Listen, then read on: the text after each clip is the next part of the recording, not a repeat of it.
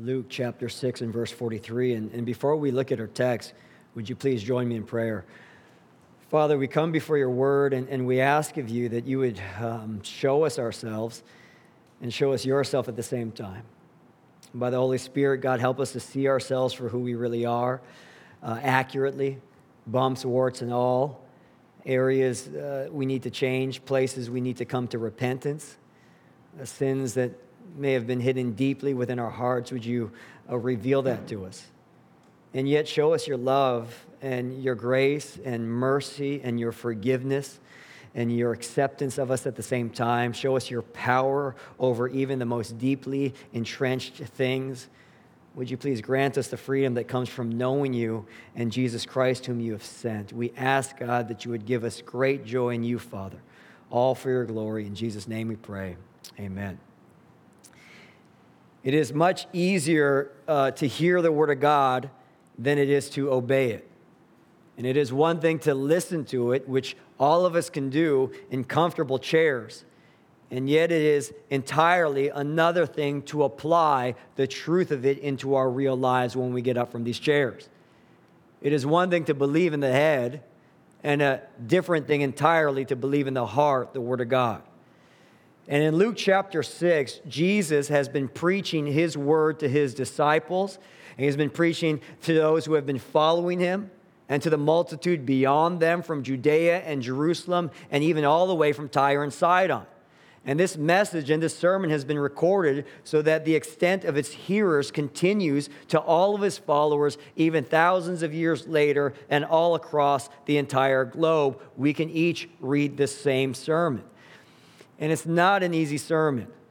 Jesus opens his message up by describing the blessed one, the happy ones, the citizens of his kingdom, his true followers. Jesus describes them as poor and as hungry, weeping, hated, excluded, reviled on account of him because we follow him.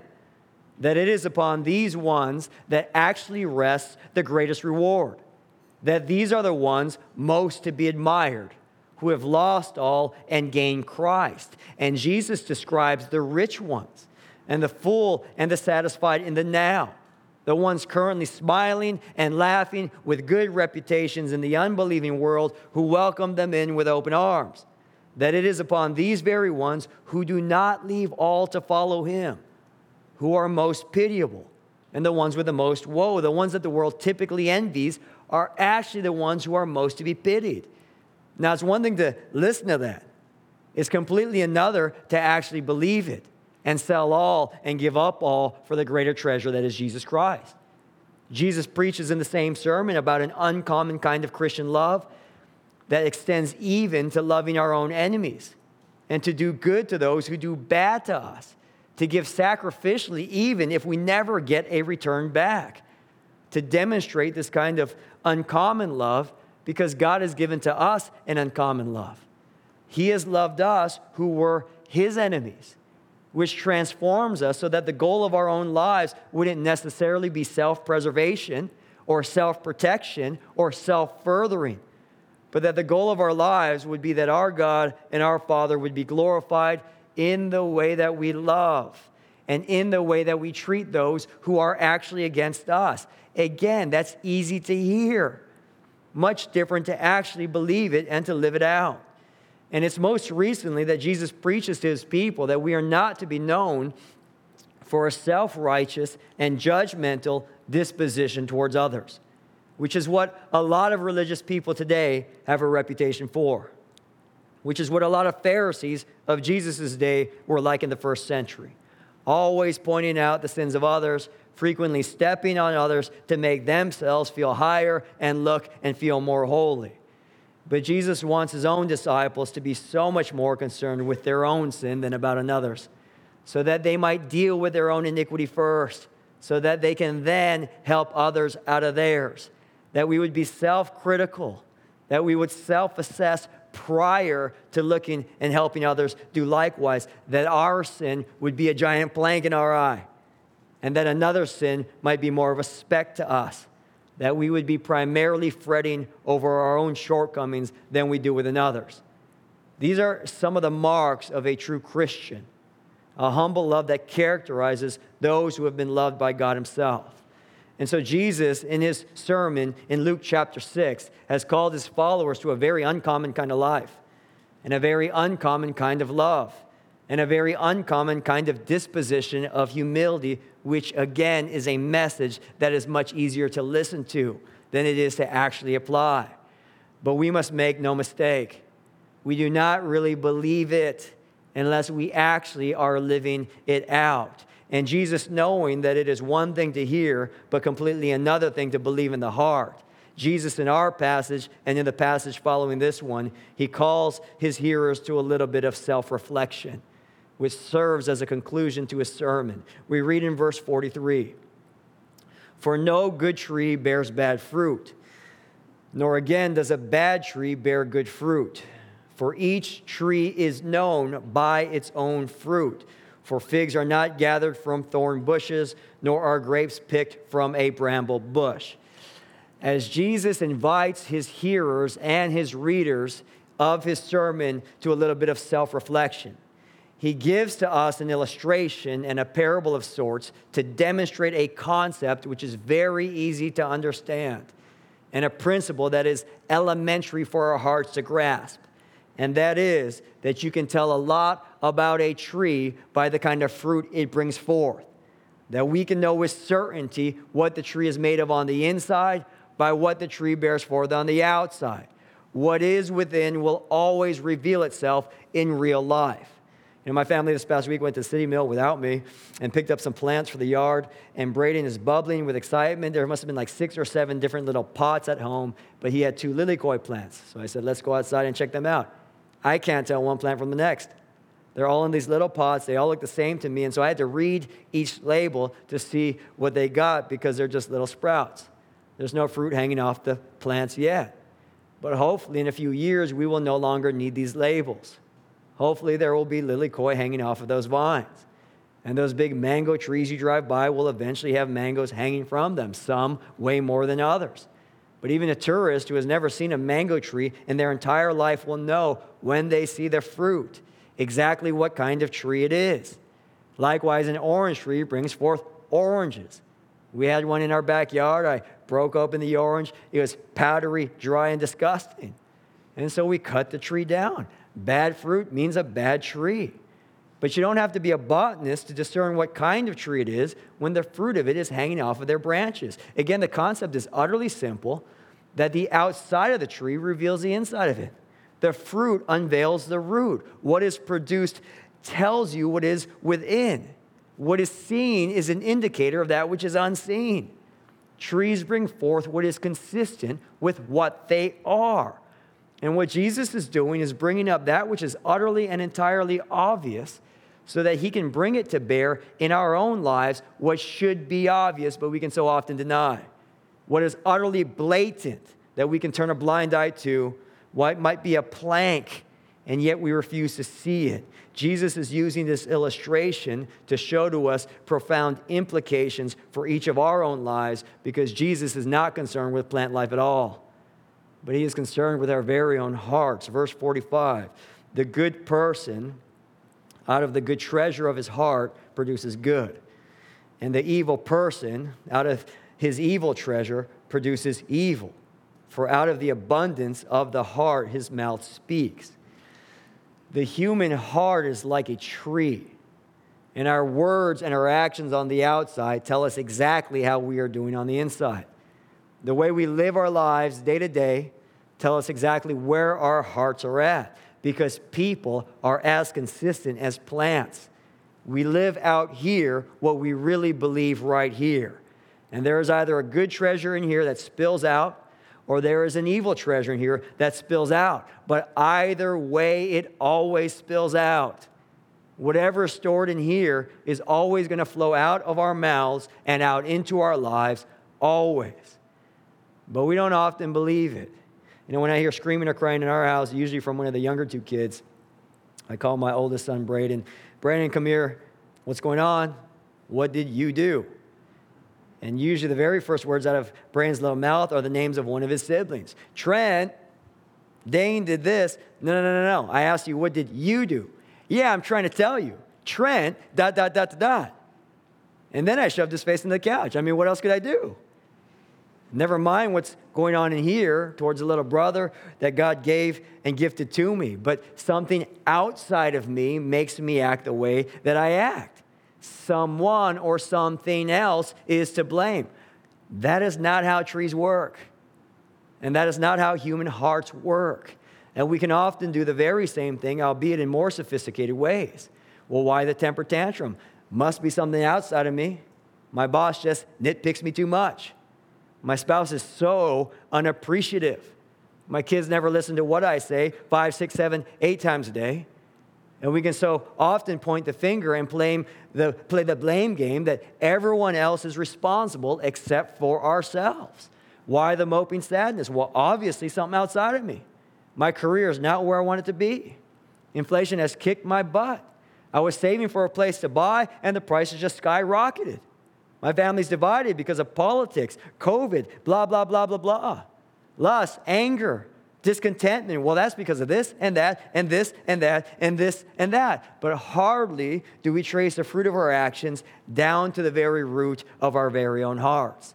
But the principle of our text is ever so simple, that what we do out here is what we believe in here. Now, no doubt if everything was smooth sailing all of the time and easy, we might not ever get to see what's really inside of us. These things do not come out unless there is a catalyst. But these catalysts are merely secondary causes. The tough situation at work just squeezes out of our hearts what's already in there. The difficult relationship in your family just forces out what already exists within. The pressure reveals stuff that has been buried and hidden so that it must come to the surface in the way that we respond. And so Braden can say Trent ... And while that is true, Trent is merely the catalyst. Trent can't make Braden do anything. He doesn't have that kind of power. But the circumstance and the situation merely provides an opportunity for what is already inside to express itself on the outside, which is likely a selfishness or a self-centeredness which is being violated, and therefore a glory-mongering that is being unveiled. And so the question is not, how can I get Trent to move out? The question is more, why do I react the way that I react? Why do I find myself doing what it is that I am doing?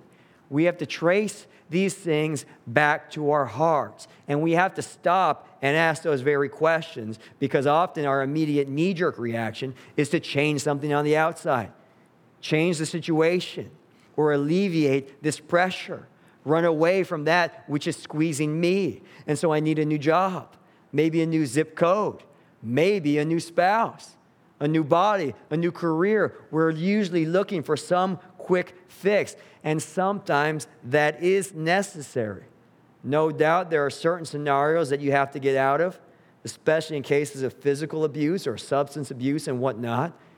But more often, I would argue that most of the time, when we are in these pressurized circumstances, we are just not liking what we are seeing coming up from within us. And we can't swallow the tough pill that perhaps I am more responsible for my actions than my surroundings are. That my biggest problem is not this problem person in my life, but my biggest problem is this problem person in my life. Because God often gives to us these precise situations so that we might really understand and really know how it is that we are doing spiritually. Now, when we look to the life of Jesus, we see the same principle being played out. The religious leadership of the nation should have welcomed Jesus with open arms, virgin birth, miracle after miracle, teaching with authority like no one else before. And yet this religious leadership of the nation, they plot to kill him. And in response, Jesus prays all night long. Flaky disciples with thick skulls, Jesus washes their feet. He pays for their sin upon the cross. Fickle crowds, a family that thinks he's crazy, but what is the good treasure within the Son of God's own heart? But love, love, love, love, love, and a love that is undeserved, it spills out of him, because whatever pressurized situation we find Jesus in, we see exactly what it is within him. When we see Jesus seeing the place of worship for the nations being turned into a marketplace for the shady so that people cannot commune with God, he gets angry. But it's not like our anger. It's a righteous zeal that his Father's house might be a place of prayer for the nations. You squeeze them, that's what comes out, zeal. When Jesus is in Gethsemane, and there's literally blood dripping out of his skin because he's realizing more and more what the hours ahead have hold of him, we find this disposition of complete submission. Not my will, but your will. That's what's within the heart of our Savior, being squeezed by that circumstance at hand. And even when it is that Jesus is hanging upon that cross, mocked and jeered and abandoned by the very ones who swore loyalty to him, we find him praying not for vengeance, but we find him asking the Father, Father, forgive them, for they know not what they do, Luke 23:34. When you squeeze Jesus, even on the cross, this is what comes out. When we're looking at all the exterior fruit, we know with certainty what is within the heart of our Savior. Because no matter the circumstance and no matter the situation or the problem people in each one of our lives, all that they collectively do is squeeze out what is already within. And so it is if any of us are getting angry at work, muttering under our breaths. You go home and yell at the kids and you want to kick the dog or silent treat the wife and just check out and sit on the couch and watch TV or stare at the phone.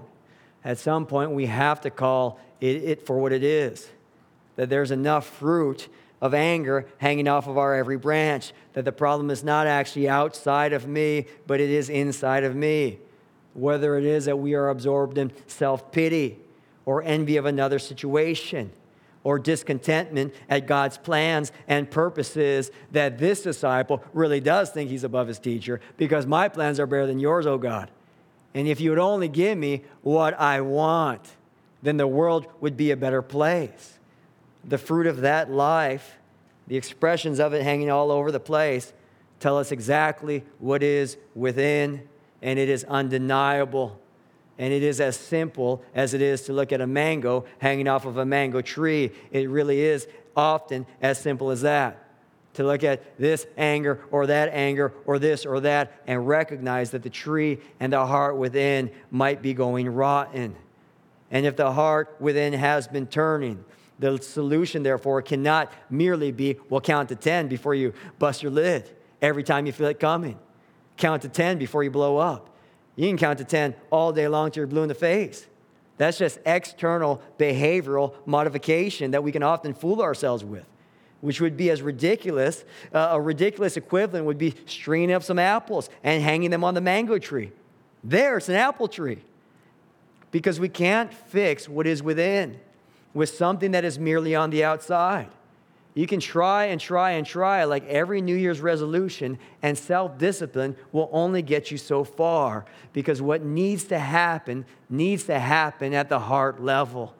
The change that must occur is not behaviors primarily, but what is prior to all of our behaviors, which is our very own hearts, not the fruit only, but the root which makes that fruit possible, which is where what we truly believe and love within each of our very own hearts. You know, brothers and sisters, this passage is not some mere afterthought to the real meat of Jesus' sermon. This text is not the part we're supposed to tune out of, because we already heard the magnificent Beatitudes, loving our enemies like Jesus, the visual plank eye illustration that's so memorable for ages. You know, as Jesus comes to the very ending parts of his sermon, he wants us all, and he wants us each to do a bit of self-reflection and to take inventory of what it is that we say and what it is that we do. You ever mutter something under your breath? This past week, I was installing blinds, and the screw stripped from my drill. Start muttering. That stripped screw is not my problem, as annoying as it was to try and get it out. But God gave to me a simple scenario, stripping that screw for me, if you will, so that I might see myself and my reaction and know where it is I'm really at, and diagnose my own heart because knee-jerk overreacting isn't ultimately about a strip screw at all. It's about something much deeper. And God is calling us in these verses to take an inventory of all the kinds of conversations we've been having and all the mutterings under our breath to form an undeniable picture of what it is that's going on inside. He's calling us to take inventory of our relationships and the degrees of love that we have for people who are most difficult in our life to love, to help us realize more and more if we've truly understood Christ's undeserved love for us. Jesus is asking us to take inventory of our life choices and the decisions that we are making. If we are the blessed poor and hungry and weeping because Christ is our treasure, I almost don't need anything else. Or if he's showing to us that we're on the wrong side of the line that he's drawing. That, you know what, I'd rather be rich and loved and full and satisfied and have the world be my oyster and have her arms wide open to me. What are your life choices telling you about your love for Jesus Christ or about your lack of love for Jesus Christ? What are your choices telling you about your love for his church, his bride, even the gathering together, a belief that it is utterly essential or non-essential? Conflicts with those around you. How is it that you respond or speak about them? Who it is that you want to spend the rest of your life with?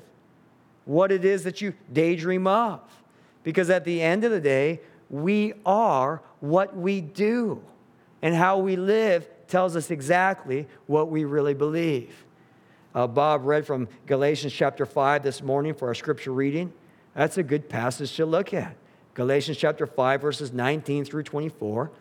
Paul lists the works of the flesh, and he lists the fruit of the Spirit. And those things act like mirrors for us. Where am I seeing my reflection?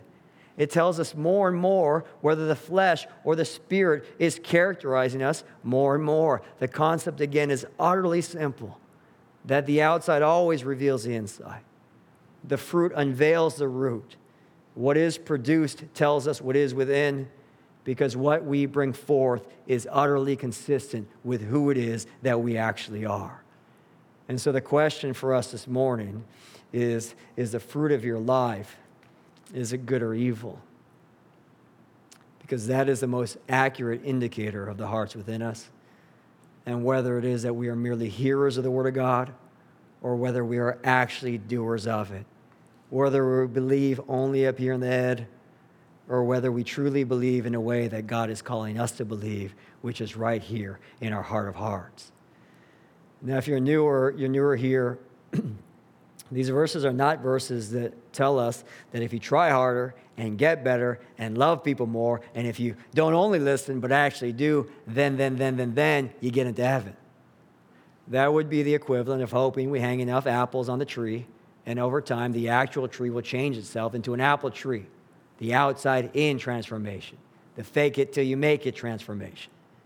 But the Bible is clear that real spiritual and actual heart change can only occur from the inside outward.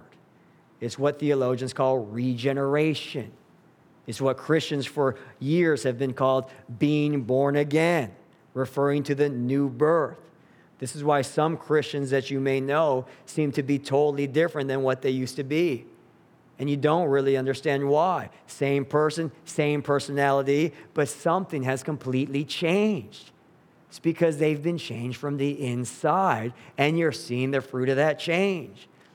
The solution to real life change is not outside in, but our lives have been transformed because God has brought each true Christian to a place where we come to recognize that the real problem is in here, not out there. The real problem is me, and I can't fix myself. I can't work my way back. But by the grace of God, I don't like how I live, even though I used to love it. By the grace of God, we cry out to him, make me new. Only you can do it. I don't want to live like this anymore. I don't want to be like how I used to be. And my problem is way deeper than any count to 10 kind of solution, because good fruit can't come out of this bad tree. And so, God, make me into something else entirely. I can't trust myself. I need to put my trust into another. And for the believer, the person we put our trust into is Jesus Christ. That we trust his perfect life. We trust in his perfect heart. He's the only perfect tree that bears a perfect fruit. And yet, living this life we've never lived, sin-free and utterly holy. He chooses to die the death that we each deserve because of our sin. Jesus Christ chooses to die in our place. Give me the penalty that their wicked hearts deserve. I will die for them. And not only this, but he defeats death in his resurrection. And he bursts forth from the grave in new life with a promise that all who believe in him will be given a new life and a new heart as well. Belief, faith, Christianity is not a system by which we better ourselves, but belief, faith is personally trusting in Jesus for this forgiveness of sin, for the gift of eternal life, for the transformation from the inside out, and the gift of a new heart. All a person has to do is come before God and confess and own it and repent and ask that he would give you new life in Jesus Christ and believe in his love for you. It's not enough to hear it. You must believe it and trust in it. For those of us in this room who are already believers, but perhaps in your own self-assessment of your own life, you may be realizing that my heart is not where it needs to be. Well, welcome to the club. We need to come to Christ like we did the very first time, in the same repentance and with the same faith, with the same confession again that the problem is not the people around me. My problem is not the situation at hand. These are but mere secondary causes, God, catalysts to show me my heart and how I'm living my life. And even these annoying things, I know they're gifts from you, God, so that I might see myself for who I really am. Because our issue is still a heart issue. And only you, Father, can do a heart-changing work in me. Bring me to your word. Bend my knee in prayer. Open my heart to the Holy Spirit's influence again and again. The way we change, brothers and sisters, is by coming to Christ in repentance and in faith. The solution to our deepest need is always, always, always to abide in Jesus. And while the Christian will still battle sin for the rest of our lives, we need not battle it without his grace. The way back is always the same way. Repentance and faith, owning what is in here, and coming to Christ for grace. He loves you, brothers and sisters. He loves you more than you know. We just have to own who we are and come to him for the grace that we need. As we come to the Lord's table on the second Sunday of the month, this is actually a commanded time for us to reflect on the blood and the body of Christ and to look at these things in our hands and know Jesus has given all of himself for the ones who least deserve it. He went in eyes wide open. He knew what was within each and every single one of us, and yet he gives all of his body and sheds all of his blood. It's a visual for the gathered church as we look around towards each other, that we each and we all know more than anything that we collectively, we need him. And it's unifying in this way, for in taking the bread and in taking the cup, we are admitting that we're broken, we are admitting that we are needy, and we are proclaiming Christ is sufficient to save us. We are proclaiming his death, his resurrection, and we, as one church family, are anticipating together his return. And as we reflect upon him, we come to a place of self-reflection as well, to take inventory of our lives as a checkpoint of sorts, to know what's in our hearts, come to Christ for grace, and to know more and more with certainty if we really believe this and if our faith is genuine. Would you please pray with me? Father, we thank you for this text, and we thank you for Jesus Christ. Savior of our souls and yet preacher to our souls. He didn't just preach a fancy message, but he's trying to bring it home to us. And I pray that by the Spirit, God, you would bring this text home to us. Help us to see ourselves for who we really are, bumps, warts, and all. Help us to see the good things that you have already done to be an encouragement to us. Would you change us and help us from the inside out, love you more, and find the joy therein. Father, we thank you so much for Jesus Christ and everything you are for us in him. And I pray, Lord, more and more that you would make him everything to us. God, please be with us more and more. In Jesus' name we pray. Amen.